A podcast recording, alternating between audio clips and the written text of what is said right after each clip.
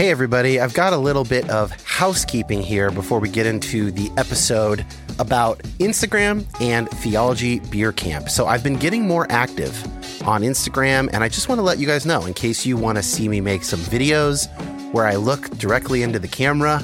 I'm sharing some stories and posts about basically all the topics that we cover on this show over at instagram.com slash Dan Koch. That's C O K E, and the link is in the show notes.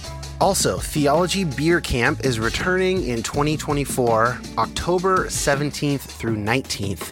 The theme is Return of the God Pods. That is a Lord of the Rings reference, which should surprise nobody. I will be there alongside Brian McLaren, Diana Butler Bass, the New Evangelicals, Bible for Normal People, Tony and Josh from GGCH, of course, Tripp Fuller and Homebrewed Christianity, and a whole grip of others. And you can use the promo code Return of YHP, all one word, for $25 off your ticket. Prices go up starting June 1st. That link will be in the notes. I hope to see a bunch of you guys there in October. It was a serious highlight of last year for me.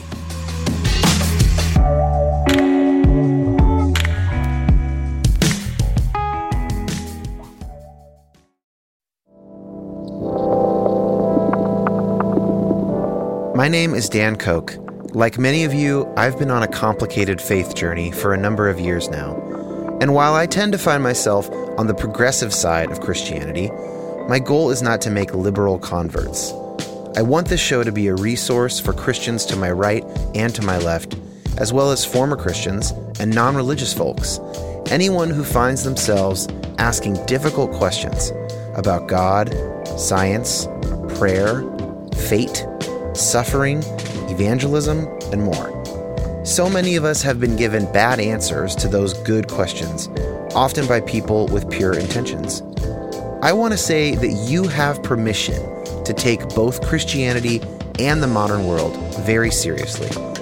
And I hope to facilitate that by introducing you to people seeking God across the Christian spectrum, engaging hard questions in a multitude of ways. Thanks for listening.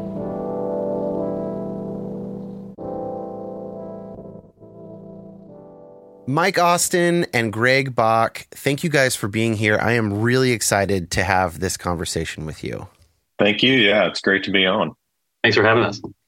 So, you guys are the editors of a new book called QAnon, Chaos, and the Cross. It's a collection of essays around essentially Christianity, but in particular evangelical Christianity and conspiracy theories, including, of course, QAnon but also the big lie, election fraud, vaccine conspiracy theories, mask conspiracy theories, etc. So we know that in the real world there are conspiracies, right? It is a it is a law you can break and be convicted of, criminal conspiracy, right? So obviously conspiracies exist. Sometimes powerful people or individuals within an organization or maybe sometimes even multiple organizations will conspire away from the public good toward their own end. And they can sometimes get caught and sometimes not get caught. But those are not conspiracy theories. We might sort of start by thinking, well, a conspiracy theory is just one that hasn't been proven in the court of law yet and get ourselves off the hook. And yet we also have this sense that, like, yeah, but there are some kind of batshit conspiracy. There's obviously a continuum here. There's some sort of a scale. How do you guys distinguish between a real conspiracy or a potentially real conspiracy that there might be some weight to that versus uh, a bona fide conspiracy theory? One way, uh, which is not going to be surprising from philosophers, it has to do with evidence. Uh, and I think especially publicly available evidence that can be confirmed or not. Right. So you take QAnon is, in that sense, it's an easy target because there's so many things, predictions that haven't come true. Um, and now it's such an unwieldy mess that there are mutually inconsistent claims, right? So they can't all be true. So that's one linchpin for us is that sort of publicly available evidence you can confirm or not. So, you know, like Watergate, we've got it. Vaccine mandates, the big lie. I would argue that we don't. Um, and of course, our book's not really focused on particular things as much conspiracies, more general how to deal with it. But yeah, I think that's a vital question.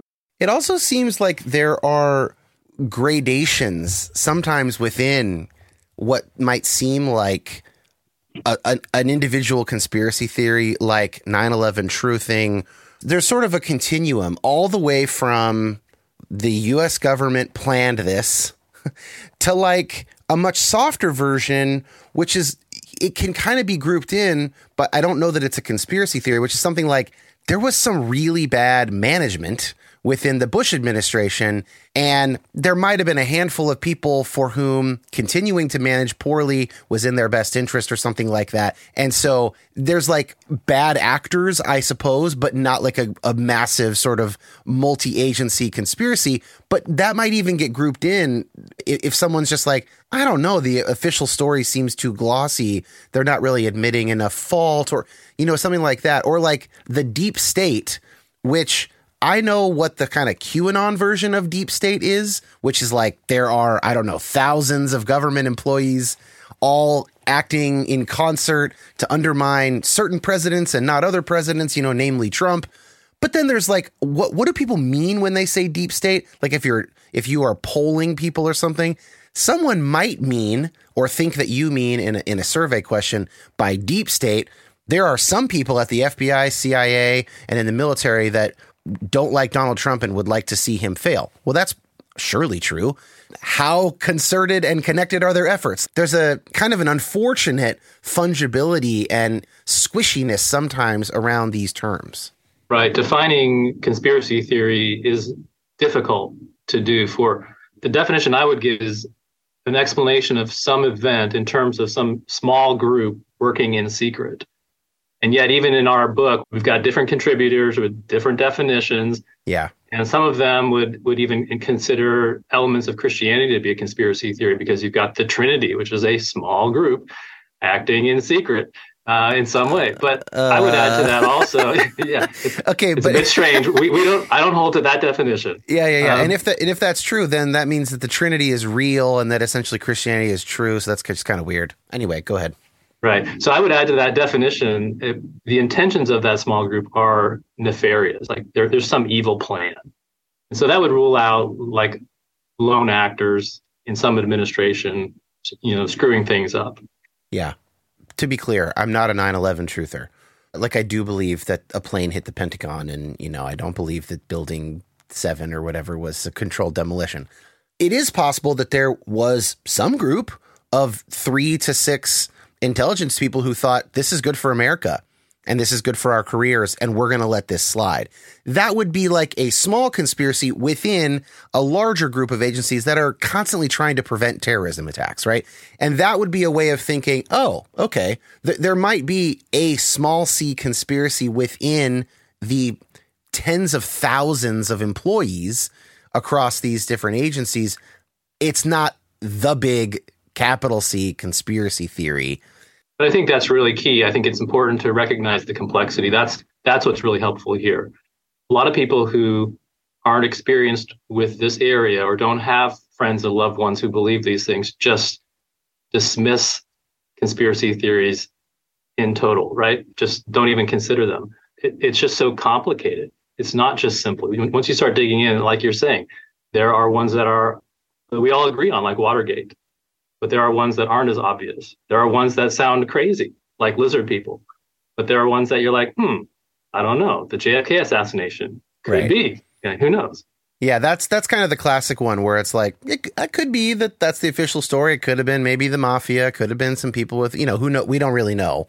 It's not on its face ridiculous that a president who made a lot of enemies with very powerful people that some of them may have contributed in some way to his death. It is a lot crazier to say that every image of the moon or from space is manufactured by a cabal of NASA liars, right? Like those, and, and we're, we're already kind of talking about like evidence and sort of the volume of the claim is kind of how I think about it, sort of in that sense. Yeah, it's a polarized way of thinking about it, right? So someone who's maybe knee deep or further into some of these things might say, "Well, look, you guys just trust the government, you trust all the institutions, you're not critical think, you know." And so, yeah, you want to avoid just a blind faith, right? That's the other extreme. I'm just, of course, our government wouldn't do anything like that. Yeah. So, kind of a healthy skepticism, right? But I think the important part of all that is something you said is we just don't know. And I in a lot of these cases. And I think that's important because we don't want to just say, well, I don't know. We want to say yes or no mm. and, may, and kind of dig in. And that's one thing I think, and we'll come back to that, I think, as we talk even about practical things. But for me, that kind of intellectual humility is what's sorely missing. And we just have to start being more willing to say, yeah, I'm just not sure. I don't have a view here. I'm kind of suspending judgment until I get more evidence philosophers always always muddying the waters of certainty and and simple simple claims. Uh, you guys mention you know in the intro that Christianity and conspiracy theories have had a long complicated relationship. When some of us have realized what like our family or members of our church have believed during especially during after Trump and then maybe accelerated during COVID right? The Facebook posts or the email forwards or the conversation in person. I think for a lot of us, it puts the whole Christian project into question. Like, hold on. If these people believe this, then why did they believe the stuff that I kind of still believe or some of it or whatever? And, and is, are we all just gullible? Like, I remember thinking around Trump, I've kind of come to modify this a bit, but the gullibility was the thing that irked me the most, that kind of pained me the most. Of like, do I, cause, cause am I gullible? Do I come from that stock and that world? I wonder if you guys have any thoughts about kind of that organic turn that we make.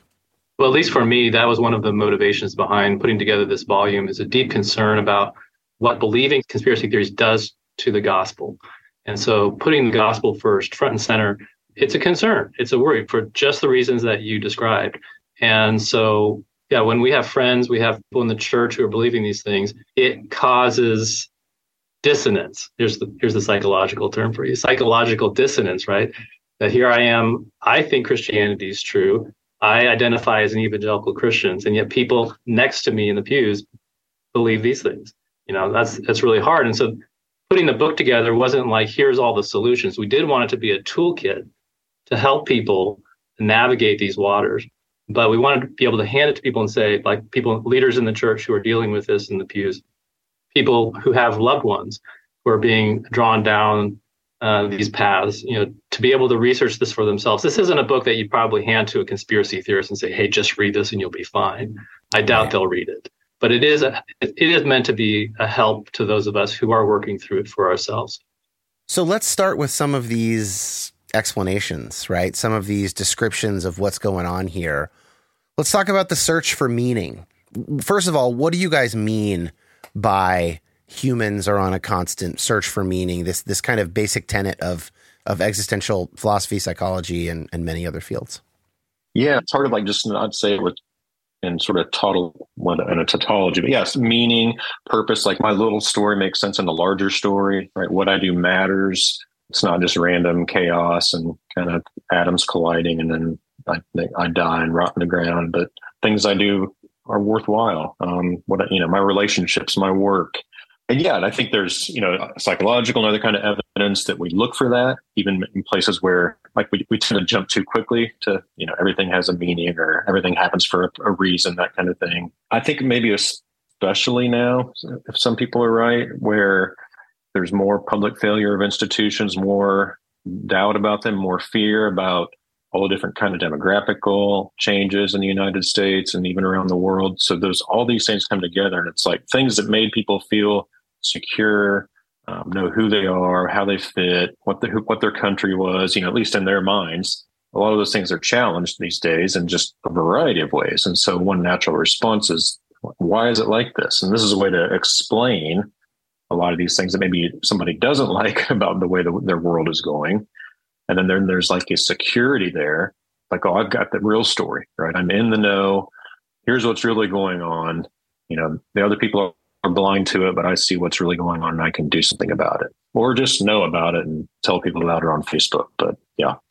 Yeah, it gives people a sense of significance, right? This is what chapter five is about conspiracy theories and the meaning of life.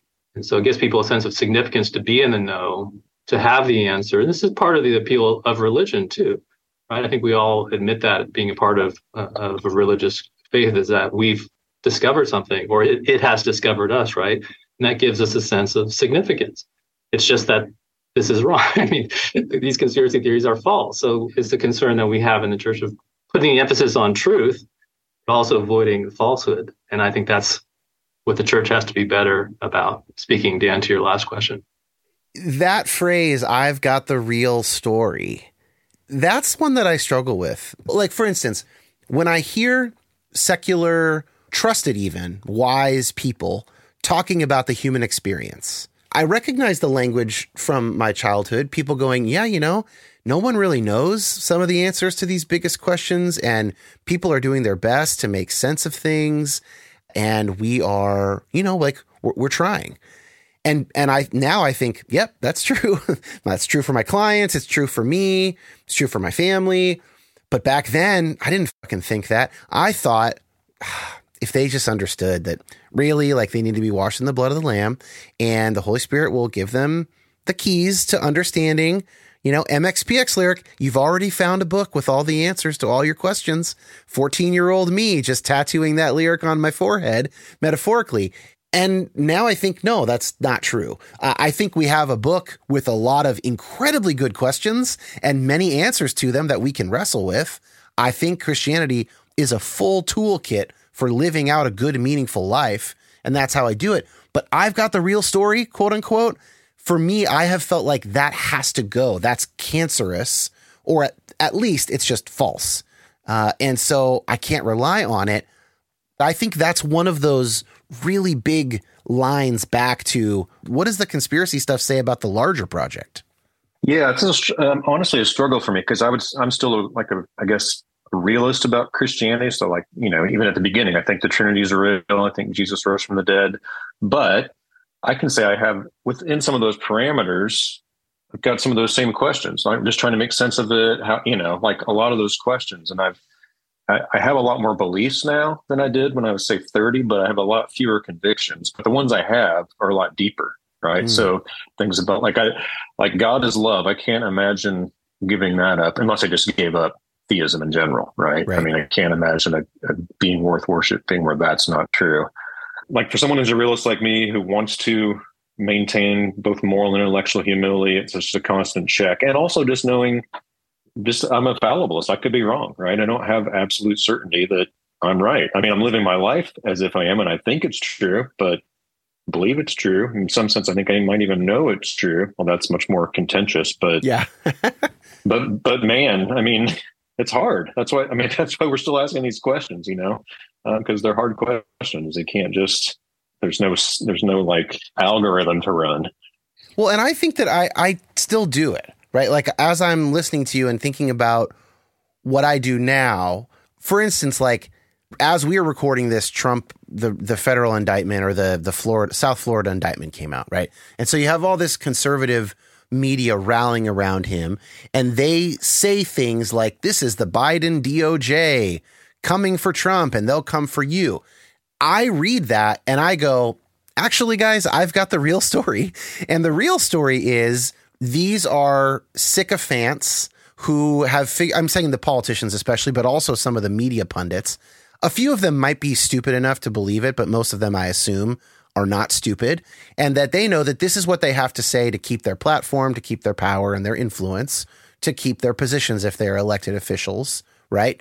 Or just to stay in the good graces of uh, Premier Trump until he's no longer at the head of the party and it's cowardly, it's it's deceptive, and I think that that's the real story.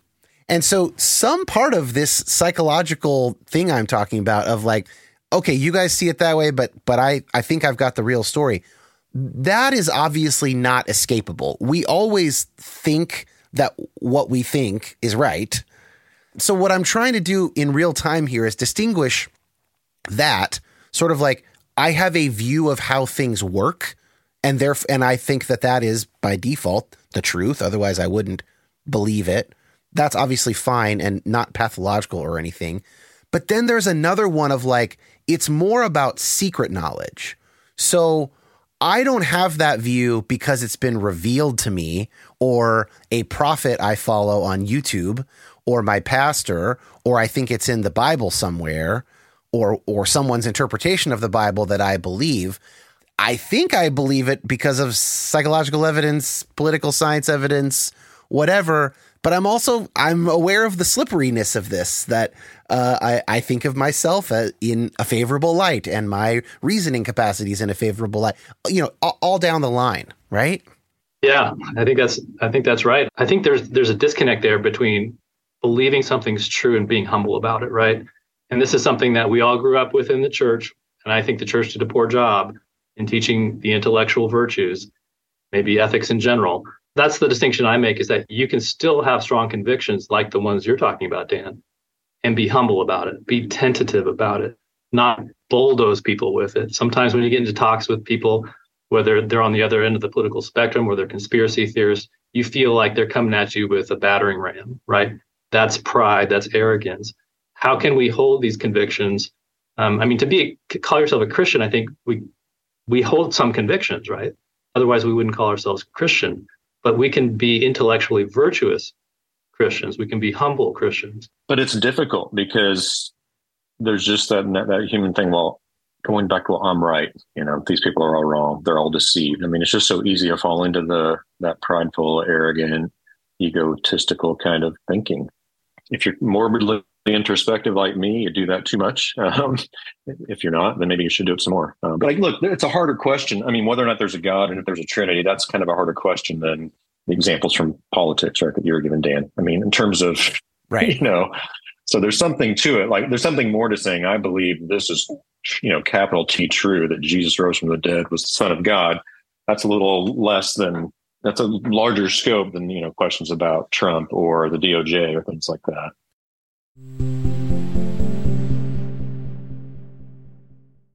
Yeah, because we can talk about evidence. And, you know, when it comes to these public figures, I mean, you could, I could probably, off the top of my head, name five individuals for which we could go back to their public statements about Trump before it was obvious that everybody loved him and how they flip flopped on that. You know, it's like that's not that hard to prove, right? That this person is following public whimsy, not following their own principles. You get 50 of those people and you can recognize a pattern. So you can come to evidence for it. And so I, I think evidence is still a good sort of barometer there for judging between a regular belief and a, and a conspiracy theory or something like that. Mm.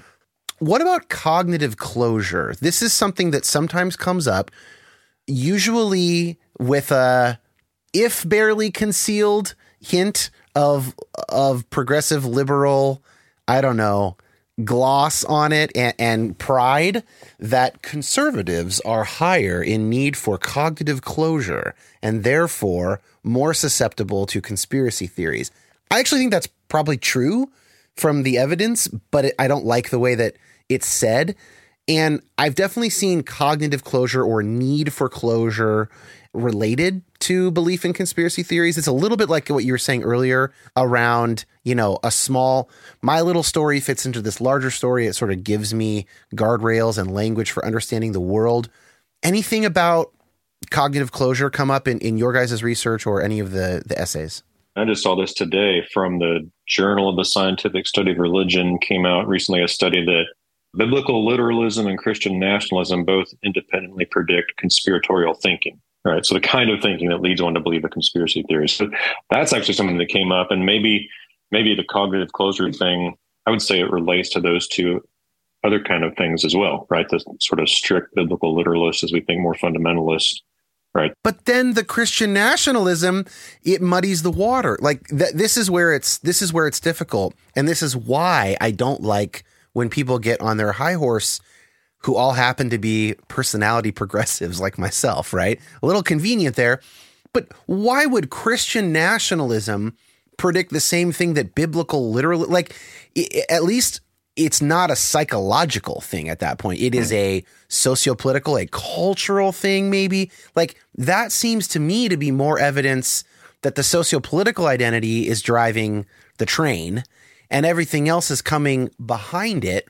And so that that's where it's obviously these things are extremely complex, but we do have to have intellectual humility about this kind of stuff because we don't really know what's doing the prime causal work.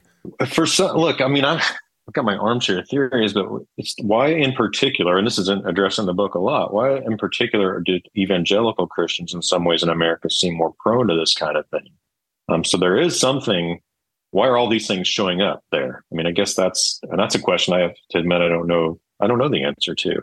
And I can come up with some cultural forces and similar things like that. But someone says, "Why is it?" like I don't know. Ask a psychologist.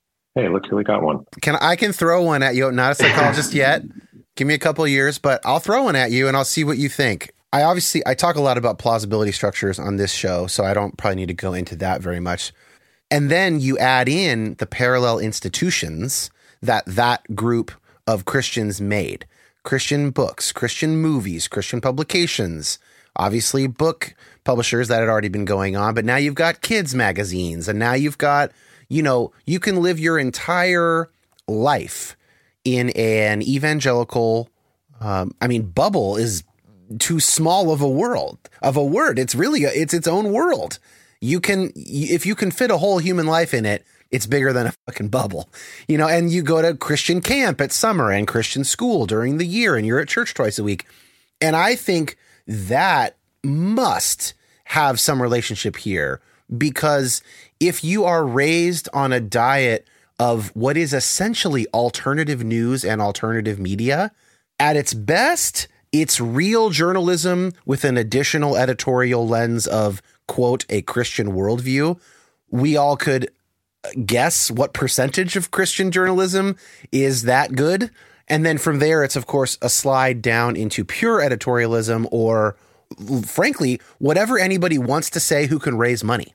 Because there aren't, there's no bishops to check this. These parallel institutions are capitalist enterprises. Uh, you know, there's really no ecclesial authority. And so that is the kind of psychological training that evangelical Christianity in America gets because here we were a big enough percentage of the population, had enough consumers that we could create that whole world that we could live inside.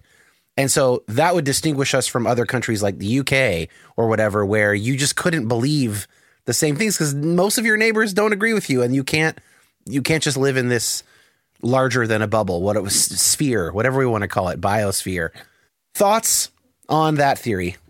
Well, I think that's good. I think also a difference between us and the UK, from what I've heard, never having been there, but people who Christians who come from there say they don't have in the UK the same marriage between Christianity and right wing politics as we do here. And so I think that's part of the explanation is that over the last few decades, at least, there has been this coalescing of conservative politics and evangelical Christianity. So when we do talk to our brothers and sisters who are not in conservative circles, they're just scratching their heads going, what is going on over there, right? How did you all come to vote that way? Or why do you think it was all rigged? And, and you know, two of us are scratching our heads too. We're trying to figure that out. I found a quote from a journal article, but this is from 2013 from Franks, Bangerter, and Bauer. And it was there was a series of of articles about I think Christianity, religion and conspiracy theories, or Christianity and conspiracy theories. I can't remember what the topic was. But here's a quote from their abstract. They say, quote, conspiracy theories are quasi-religious representations in that their contents, forms, and functions parallel those found in beliefs of institutionalized religions.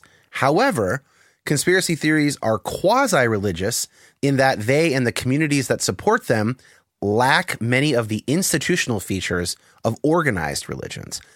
End quote. I thought this might be cool to get your thoughts on because it it does seem to kind of intersect with the book and the idea that people have written a lot about QAnon as like basically like the newest American religion, uh, depending on how you want to look at it. It gives you all this meaning, this structure for where your life fits in with a bigger story, et cetera, et cetera. But as I was just saying with the parallel institutions, it lacks any of the sort of institutional structures any there's nobody at the top. No one can even agree on who the guy supposedly is that's giving the information.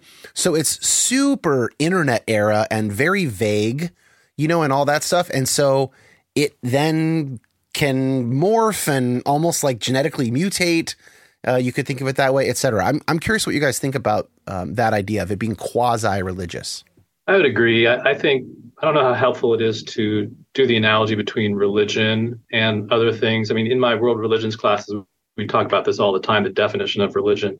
And depending on your definition, I mean, NFL football would count. So things, all kinds of other things can be religious. So it's not, I'm not sure how helpful that is. But certainly, when you look at conspiracy theorists and their communities, there is a sense of you know togetherness that we have in religious groups as well, uh, and it's it's understandable talking to them. I mean, they are under a persecution complex. Lots of people that they talk to in their workplaces or in the world reject what they have to say, so they they come together, they stick together with people that understand the way they think. So I, I'm not surprised that you would have elements of a religion appear in these communities.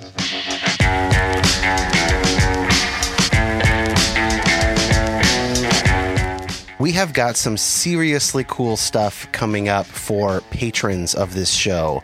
You can become a patron for five bucks a month at patreon.com slash Dan Koch. That link is in the show notes. But what do you get? Well, you get exclusive access to the Facebook group only paying members. And let me tell you, that makes for a better group. But the stuff I am interested in telling you about today is some of these upcoming episodes. We've got um, a full length conversation with Samantha Perez. She is a longtime and super involved member of this community, especially those in the Facebook group will will recognize her name. We have a, a full length conversation around what's changed in her life over these past four or five years including um, transitioning. We've also got a brand new Generation Gap Culture Hour with Josh and Tony coming up soon. What else? There is a conversation about the psychology of Christian nationalism on the horizon. Another one, uh, some interesting original research by Brandon Flannery on why people are leaving Christianity uh, based on his research just a bunch of cool stuff coming. It's a great time to join the Patreon. So, if you're interested in that, or if you just want to support this work financially and you don't care about any of those extra episodes, that's fine. I would care about them, but I'm not going to judge you, and I will still accept your your grateful support. Uh, Patreon.com slash Dan Koch. Five bucks a month. That link is in the show notes. Okay, back to the episode.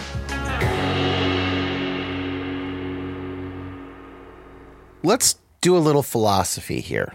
So, there are some particular logical fallacies that we often find in conspiratorial thinking. Walk us through some of those. Sure. Um, first one would be an ad hominem. So, attacking something about the arguer and not the argument that's irrelevant to the truth of the conclusion. For example, and I'm I'm I don't have anything in this fight, but Dr. Fauci. So we talk about during the pandemic, he's an agent of the government, so we can't trust what he has to say. That's an ad hominem, right? So just because he's an agent of the public health doesn't mean that he what he says isn't true, or what he says not is not reliable. So there, there's one example, ad hominem. We want to avoid attacking people, and in these kinds of conversations and these debates, you see a lot of that. Well, and to to linger there for a second, most conspiracy theories posit a number of evil people at the center of them. And so, you know, you identify here's one of the evil people, here's a member of the Illuminati, here's a member of the whatever, the cabal that's actually secretly running things, and they are all by definition evil. It would seem to matter to someone to figure out who's in that group because it flows from that. They are the people doing the evil things. Right. So right. maybe respond to that sort of reasoning. Well, I think it's problematic, especially for us Christians who are meant who are called to love our neighbors and our enemies to, to lump any group of people into whatever hated group. So even if you could do that, and, and maybe, you know, if, if we're talking about people who are peddling these theories, we can say that would be reason for us not to engage them any further.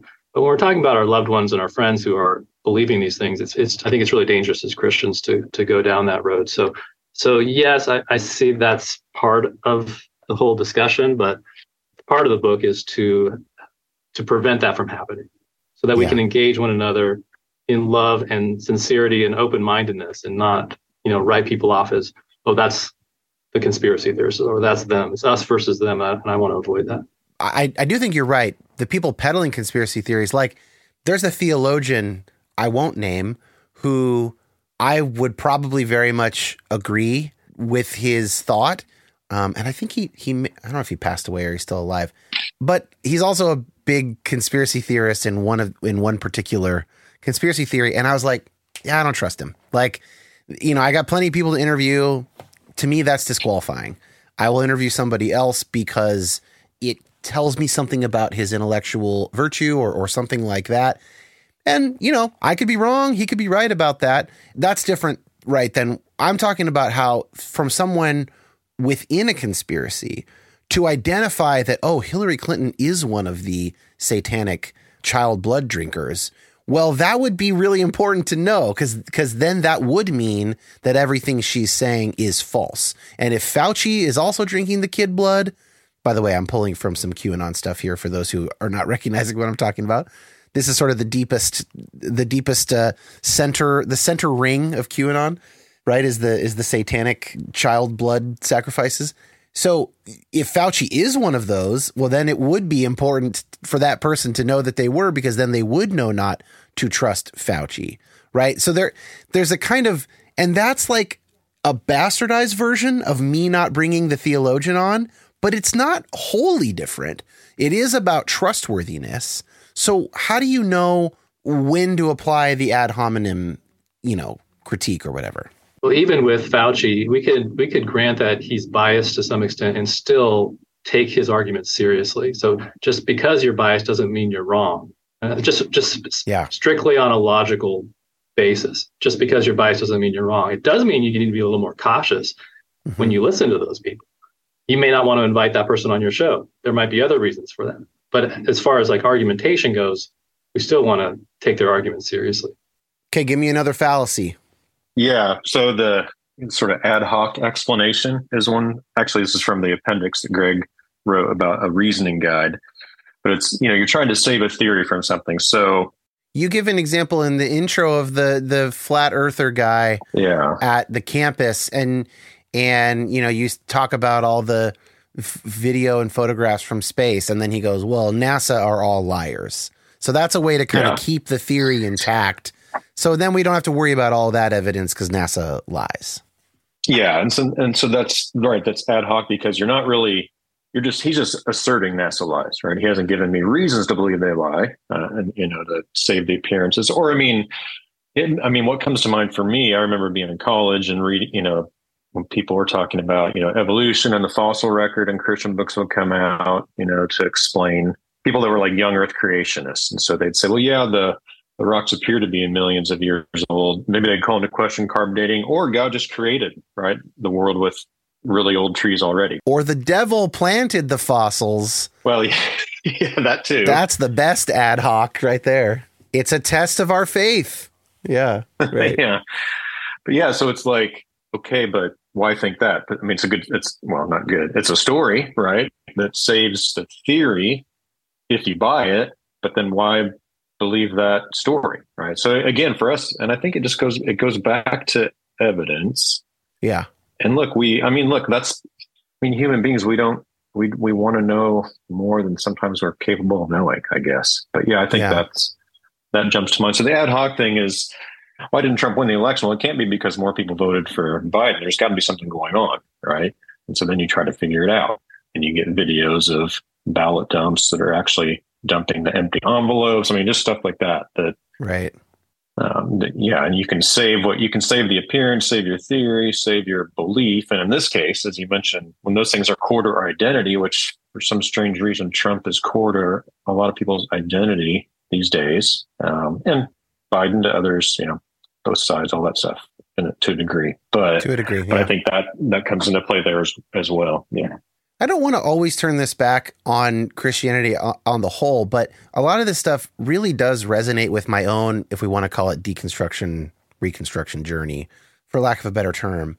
But the ad hoc thing is, I think, one language that I would use often as I was really looking through what do I think about the Bible? What do I think about theology? Mental gymnastics is a term that I used a lot where I would go, okay, I think this guy's kind of bending himself around.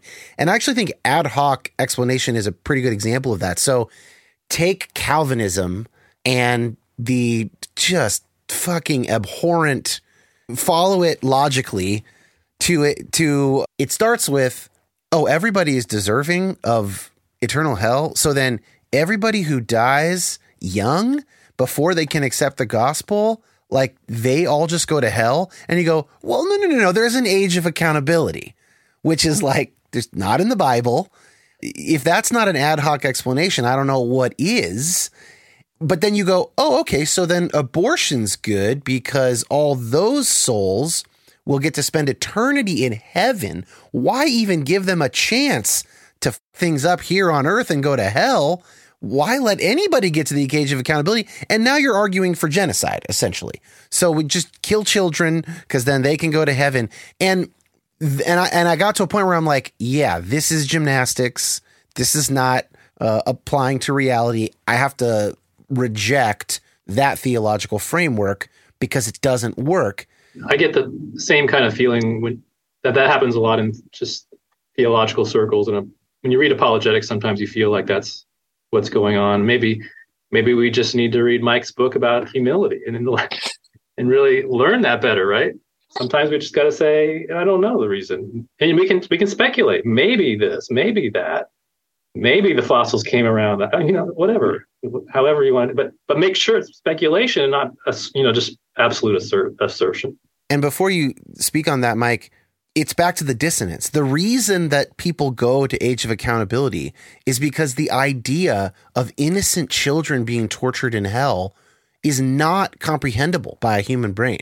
It is too dissonant. It's like when people say if God didn't exist, we, humans would have invented him. If the age of accountability didn't exist, it doesn't exist, and people invented it. They had to because you just you, the mind can't hold it, and that's really what we're talking about with conspiracy theories at a some sort of a experiential psychological level you get that dissonance. You can't live with that. It's the reason that no one believes other than people with basically severe mental health issues nobody believes that they are going to hell because you can't hold that thought in your brain. It doesn't it won't stick you know? So it and then we go oh okay. So then i guess this. And and then those are often ad hoc I think that this goes back to your question about, well, yeah, what you're talking about, like the credibility. Like, are we all just, you know, when you start calling those things into question, why do I believe them about anything else when, you know, about Jesus or about the Bible or about um, these religious beliefs they've taught me since I was young? I mean, I think you see that with a lot of, from my understanding, people that are deconstructing in that, in the sense of like leaving the faith or radically changing it or, or whatever it is, you know, they, it's the dissonance of, well, they said this. I mean, I was around when you know, you couldn't trust Bill Clinton to be president because he's he can't be a good husband and he's going to lie to his wife. Well, look, this is, I mean, we've all heard this a million times now, but then with Trump, right? That's just the clearest yeah. example of hypocrisy uh, and double mindedness you can come up with.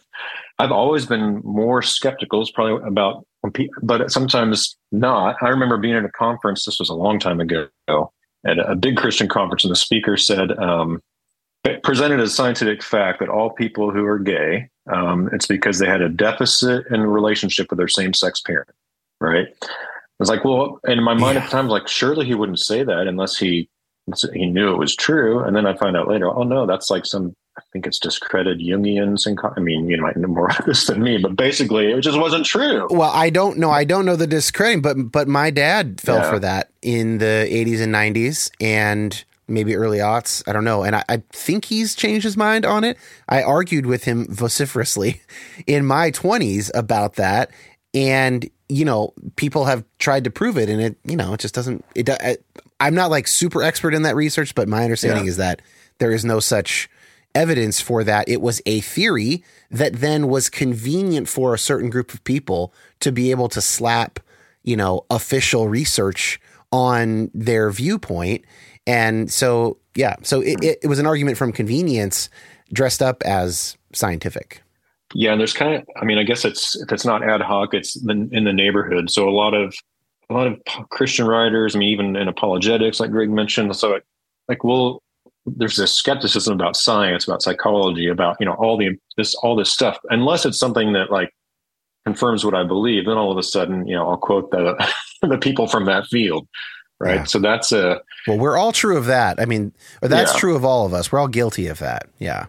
No, not me. I'm perfectly impartial. yeah, you're a philosopher. You yeah, probably do, right. do. You probably do do better because it is your job to do better. Yeah, you kind of. But I know that I'm guilty of it. Yeah. Yeah. No, we all are for sure. And I think I think the key is cultivating that self awareness and reflectiveness to at least catch it sometimes. Um, and I think, but I think there's something like that going on here, right? You just, we just want to know, we want explanations. We can't live with the dissonance, and this provides one, right? It provides, well, yeah, we're kind of recovering the same ground. But yeah, I think that's part of the function that this plays in people's lives for meaning, for even just dealing with fear, anxiety, worry, all that stuff, right? And I mean, I get it. I'm, I look at the world, I'm not. Oh, yeah. I'm kind of fearful myself, right? So let's let's pivot for the rest of our conversation to practicalities. We all know people. I would I would guess that every single person listening to this has someone in their life, and maybe many people in their life, who are full on into conspiracy theories or flirt enough with them, and there's some concern, there's some uh, distance across which it is difficult to communicate. I would guess that in most of those cases, it has significantly threatened relational closeness with those people. Um, I, I can think of many individuals in my own life. What have you and, and the authors of the various chapters of the book? Let's let's spend the rest of this time talking through what you guys have uncovered about how to bridge that divide, how to keep relationships going, how to be a resource for those people back towards more complexity and accuracy, uh, et cetera. Where should we start with that? Where's the best place to start? I'm glad you asked this question because this is, for me, um, the inspiration of the book. Having friends, loved ones who believe these things. And this is where it started for me, getting into conversations with people who believe things that I just couldn't believe with them. And as a philosopher, asking these deep questions and wanting to think critically about them, I'm just now I'm reading. Now I'm trying to understand. But a friend of mine uh, said once that instead of getting into these conversations with the goal of trying to persuade the other, that you're right and they're wrong. You should get into the conversation at, with the goal of trying to strengthen your relationship with them, to convince them that you love them. And and I've done this. Perhaps you need, even need to stop. You need to pause because over, wow. over the table you realize this is going down the wrong road. I know where this is going to go. We've been mm-hmm. down this mm-hmm. road a hundred times before, and just stop and say, you know what, brother, I love you, and I don't think we're going to agree on this at the end of the day, but I want you to know that no matter where we end up, I still care about you. And that just changes the dynamic. It changes the tone. And as Christians, I think that's what we're called to do is to love our neighbors and, and love one another primarily above all other things. Um, even though truth is really important for Christianity, I think love is right up there and maybe even more important for Christians. So I think this is the starting point for any conversation with anybody that you care even the smallest bit about is to make sure they understand that you're invested in that relationship. That is profound, actually. I think psychologically profound. The way that I understand that people actually change their minds, most people, like you guys as philosophers, and me as, you know, I, I dally in it, got a bachelor's. I interview people about arguments and I and I try to be open to evidence. Um, most people do not change their mind through any version of that. And even probably many philosophers don't change their mind through evidence. Like, as I understand it, the, the evidence is strong that we, cha- we change our minds when people that we look up to, people that we feel close with, people that we have warmth toward, when when those people change their minds or enough of them have changed their minds like if you think about something like white and black people getting married, right? And the miscegenation laws and all that stuff. Like, is it is it that a bunch of Americans, you know, perused the arguments for and against, and at some point there was a critical mass of evidence against, and so so we shifted our minds? No, it's a it was a social thing that changed over time. Media is a part of it. Your neighbor changing his mind is a part of it. At some point you get to a critical mass where it's no longer acceptable to believe that white and black people shouldn't be in relationships with each other.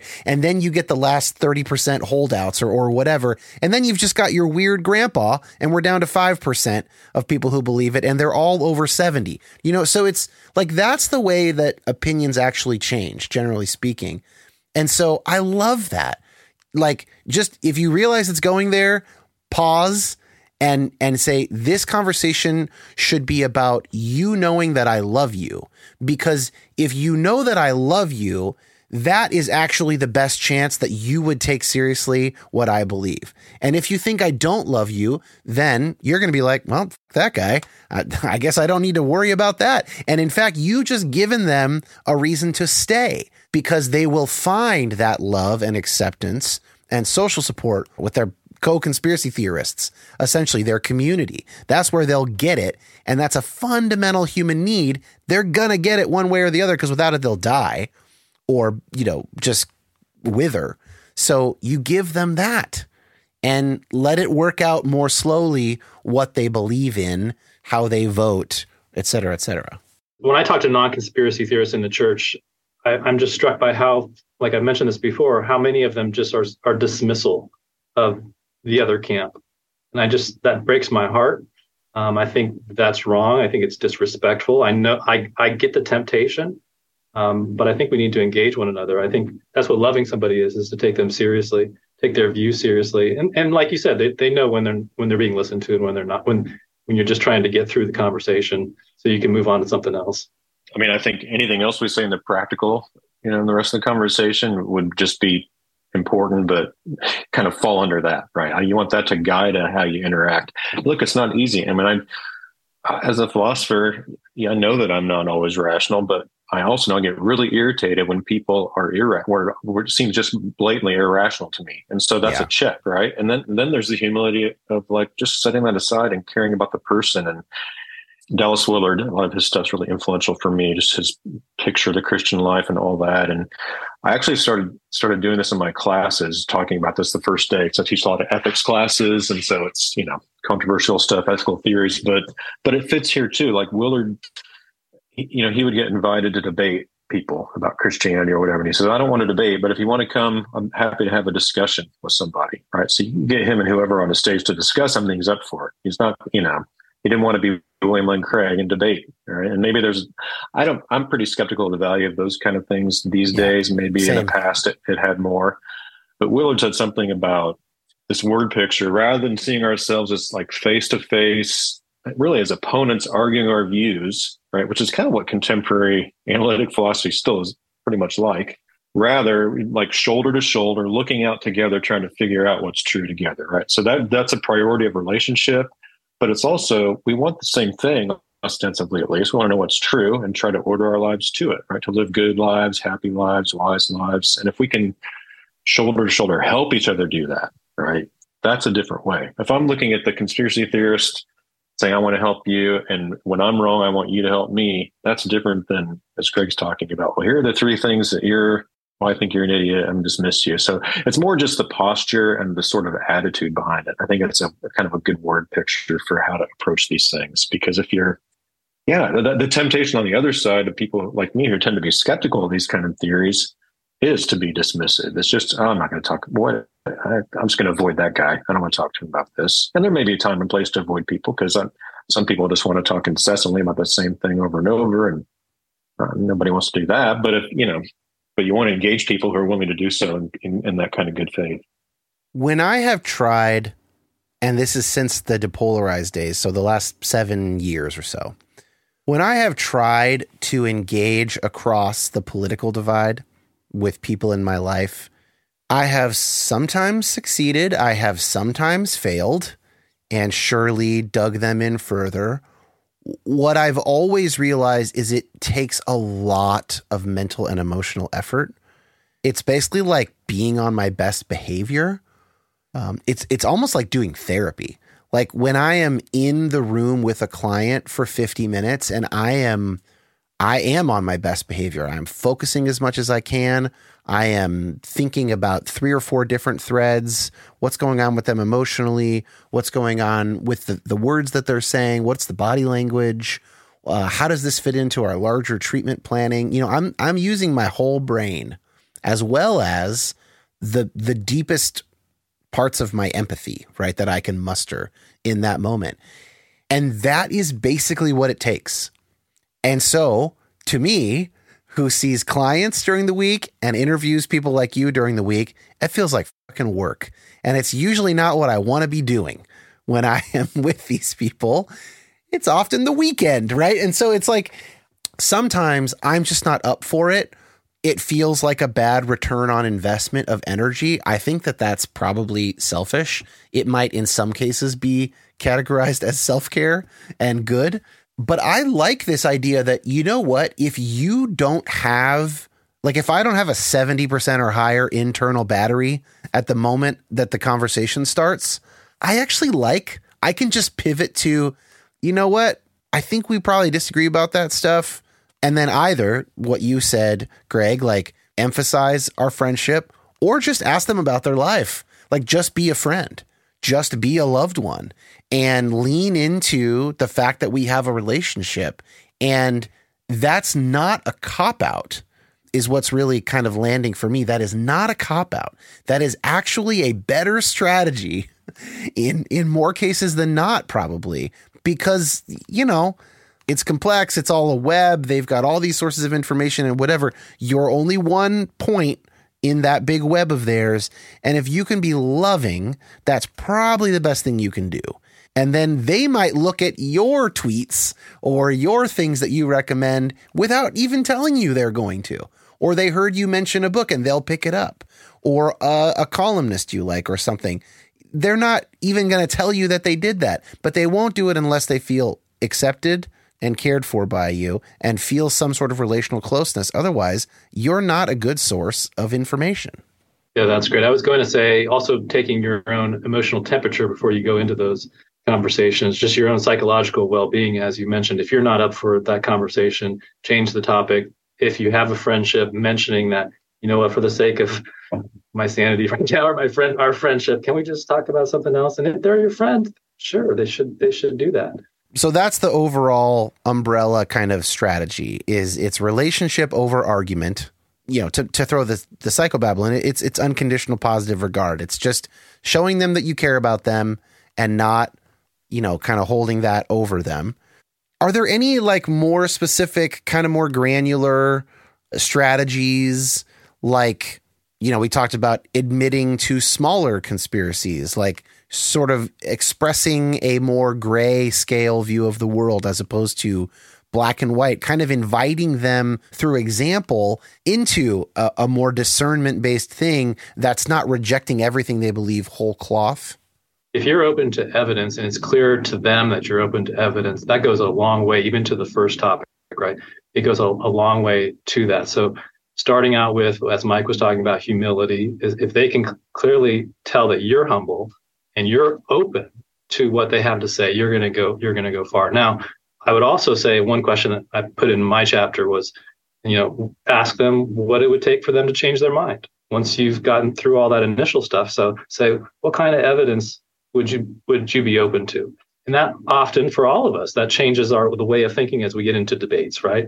We start thinking about, okay, so am I totally an absolutist about this? Or could there be a scenario where the evidence goes the other way and what would that look like we can entertain that hypothetically and then i think that's that's that's helpful for having a good honest conversation that's a scary thought because and even you know i supposedly pride myself on being open to evidence and i've changed my mind on a bunch of things and that's why i do this in part but it's scary to think well what would change my mind away from theism for instance or like I'm currently not convinced by multiverse alternatives to the fine tuning of the universe. I don't find them persuasive.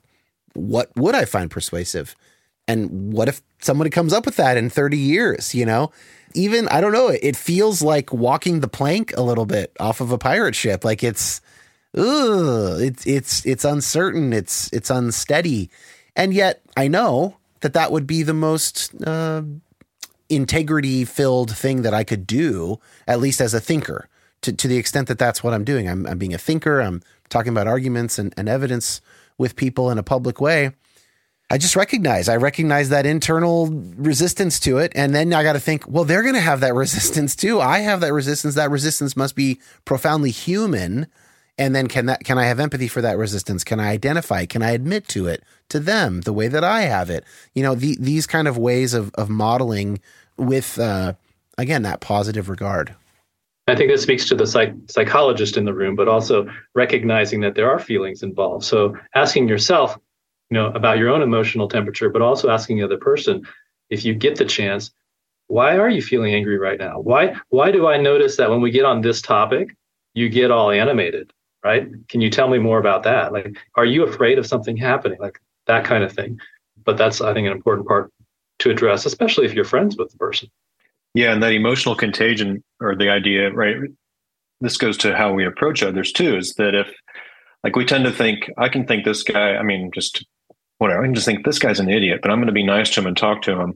Well, we think we can sort of wall that off, but uh, this is from one of the chapters in the book on commun- from a communication professor, just as a side note. But we that stuff bleeds through, right? Yeah, and that's important, right? And, but and so what you know, taking what Greg said at the oh, at the beginning of this practical part, the others, the positive stuff bleeds through too. Like if I really, you know, if I really do love this person, care about this person, those positive emotions will bleed through, and hopefully, as we start if we do get into the sort of more granular stuff about, you know, I read something that they suggest and then I ask them to read something, we have a conversation about just the ideas, right? That stuff's sort of providing the, yeah, the, I don't know, the bumpers or just the right protective sort of space for that stuff to happen. Yeah, I mean, they're really practical stuff, just that restating, here's what I, you know, here's what I heard you say, right? When somebody, you know, he talks about a, the contributor talks about a coworker who was concerned that he was going to get I don't know if it was the COVID vaccine or just flu, but vaccines, right? And so it'd be easy to say, well, what, you know, be dismissive. But I mean, talks about restating what you heard the person say, tell them what resonated with you at a heart level. And then the empathy thing. Look, if I was in your shoes and I really believed this stuff was like people were putting poison in their bodies, I'd want to tell yeah. my friends too, right? Like it's because you care about me that you're telling me, right? And so I think those things help. Finding areas of agreement when and where you can, right? That's a key point because it's just all that stuff diffuses the antagonism and the pride and you know this is something i've learned by trial and error. I never talked about almost never talked about politics like on social media and stuff until trump because i just couldn't believe what was happening you know that sort of especially in this you know i became an evangelical without knowing it when i was a senior in high school growing up roman catholic and then just seeing what was i'm just like how i didn't get it right? I just couldn't make sense of it and so for a while, I was just kind of hammering people with arguments. And I think there's a place for that. But I've learned over time, even in social media, when you just start approaching it this way, the quality of the interaction changes, right? Because when you don't hit back, right, and then you ask a question or you, it just opens up ways for deeper, more meaningful communication and for relationship, for love, as, as you've talked about. But then you you kind of gain the capital. I hate to use that term, but you you give yourself some space. Now, here's here's one thing I'd like to add to the conversation. So maybe you give an objection, or you you give a concern, or you say, you know, if Q is reliable, how do you what do you make of like these predictions that haven't come true? I mean, you can do the, have those kind of conversations, but if those things are like downstream of all the other stuff we've talked about, yeah, then they're going to be more fruitful. I've got kind of just one more angle uh, and connection to make something that I'm actually really learning right now that I think is relevant here. I'd love to hear you guys respond to it before we wrap up. So, you know, I'm a practicing therapist and and the moment I'm I'm working at basically a nonprofit clinic. So, a lot of lower SES folks, quite a bit of acuity in a lot of our clients, a lot of very tough overlapping problems, right? And I brought that to my supervisor, who is uh, just a wonderful man and a wonderful clinician. And you, what, one thing that he's helping me do is take a, a long view right? So as a therapist, I've got someone in my office. You know, I'm at this clinic for 10 months. I will see someone for a maximum of 10 months, but a lot of clients more like three to five, six months, whatever. And then they're going to go live a 75 year life, right? So I've only got this little window with them. And in addition to that, I don't always know what to do. And especially the more overlapping problems people have, the more complex their case is, the more you can feel like you're spinning your wheels, like you're throwing darts at a wall. And one week he said, sometimes all we're doing is keeping people alive. And that's a great thing to do. And I was like, holy shit. You know, like, yeah. And if I zoom out, I may have, clients, and I'll never know which ones, right? Of course. But I will end up having clients that, like, we didn't really get anything done, but they did not kill themselves. And then all kinds of other things happened in their life that I have no control over, much of which they have no control over. And the humility there of, okay, Dan, you know, you think you're a pretty good clinician, you think you're a pretty good therapist working with these people. you've got them for a very short season. You can only do what they let you do. You can only do what you know about. You can love them. You can give them this regard. You can do your best work one hour a week and a little bit of prep in between, you know, sessions. And and you have to leave the rest of it up to God, to the universe, to whatever, however you phrase that. My uh my supervisor's Catholic, and so he for him it's God and yeah, like I just I do think that that long view applies here. It's a, it's a little different, right? Because these people are not our clients, and we are not service providers one hour a week or so. But we don't have a lot of control over what happens to them. We don't have all that much influence in someone else's life, and we are playing a long game, whether or not we admit it to ourselves. Uh, especially if these are people who will be in our lives for years and years you know, it's hard for us to think 10 years down the road, but if you've been good friends with someone for 10 years, you will probably be friends with them 10 years from now. And how will they feel? How will you act toward them? How will they think of you 10 years from now? It's a long process. And maybe all you can do is be loving and that's just a little like this is where the language of you plant the seed, God makes it grow, God waters it or whatever.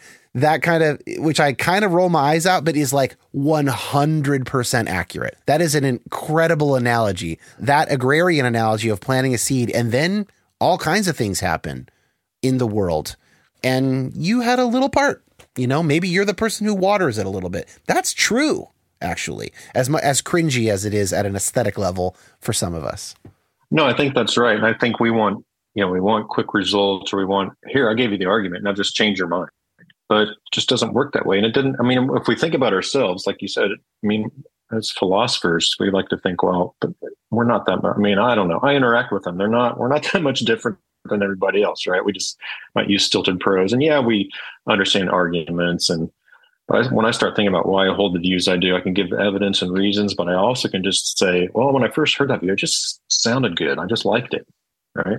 And so then I, you know, kind of did some research. But but yeah, I think that's right. It is long game kind of stuff. And it, and that's because it's relational, right? And so you're you do want after 10 years, you want that person, no matter what they believe about this or other politics, other difficult maybe disagreements you have, right, that happens within that at that deeper level, there's a there's community there, and so that's that, that's one reason to make that the priority because it, it should be actually.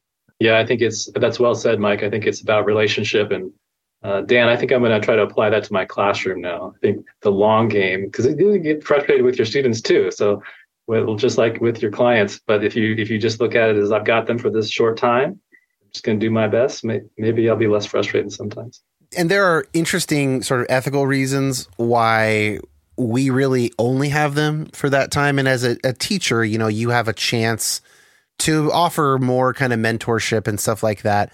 That's actually probably closer to the model of, of you know friends who are down conspiracy theory rabbit holes, right? Because once someone's not my client anymore, like they're not my client, and and they shouldn't need to care what I think and they don't owe me anything. You know, there's all these kind of reasons to to keep it separate for their for their sake. And what you guys do with your students is is closer to to what we're talking about. But yeah, there is still something there. There's the long game, there's a limited time we have with people, and there's the fact that they're influenced by a hundred other things as much as they're influenced by us. And, you know, we can be as human beings a little bit egomaniacal and sort of egocentric, and we we can think that we have more control than we do uh, over a lot of the things in our own lives as well, especially other people's lives. So yeah, I, I always I always find that a helpful lens. It's good. Well, you guys, great conversation. Thank you so much. Again, the book is called QAnon, Chaos, and the Cross. And we'll have a link to that in the show notes. Any other links that you'd like Josh to put in there? I have michaelwaustin.com, get a website, and then that's my handle on Twitter. So if people actually want to engage, that's probably a good first place. You heard it. He he he said yes. He gave you permission yeah, already. That's right. So, so go but for I, it. Yeah, I meticulously am lazy about checking it these days, trying to weed it out. But I'm still on, on there. So yeah, same. We both got other books on Amazon, edited and authored. So other than that, I'm not really on social media these days. But Lord love you, Greg. I'm sure it's better. I'm sure you're healthier for that. I'll get there. All right, guys. Thank you so much. Yeah, thank you. Thanks for having us.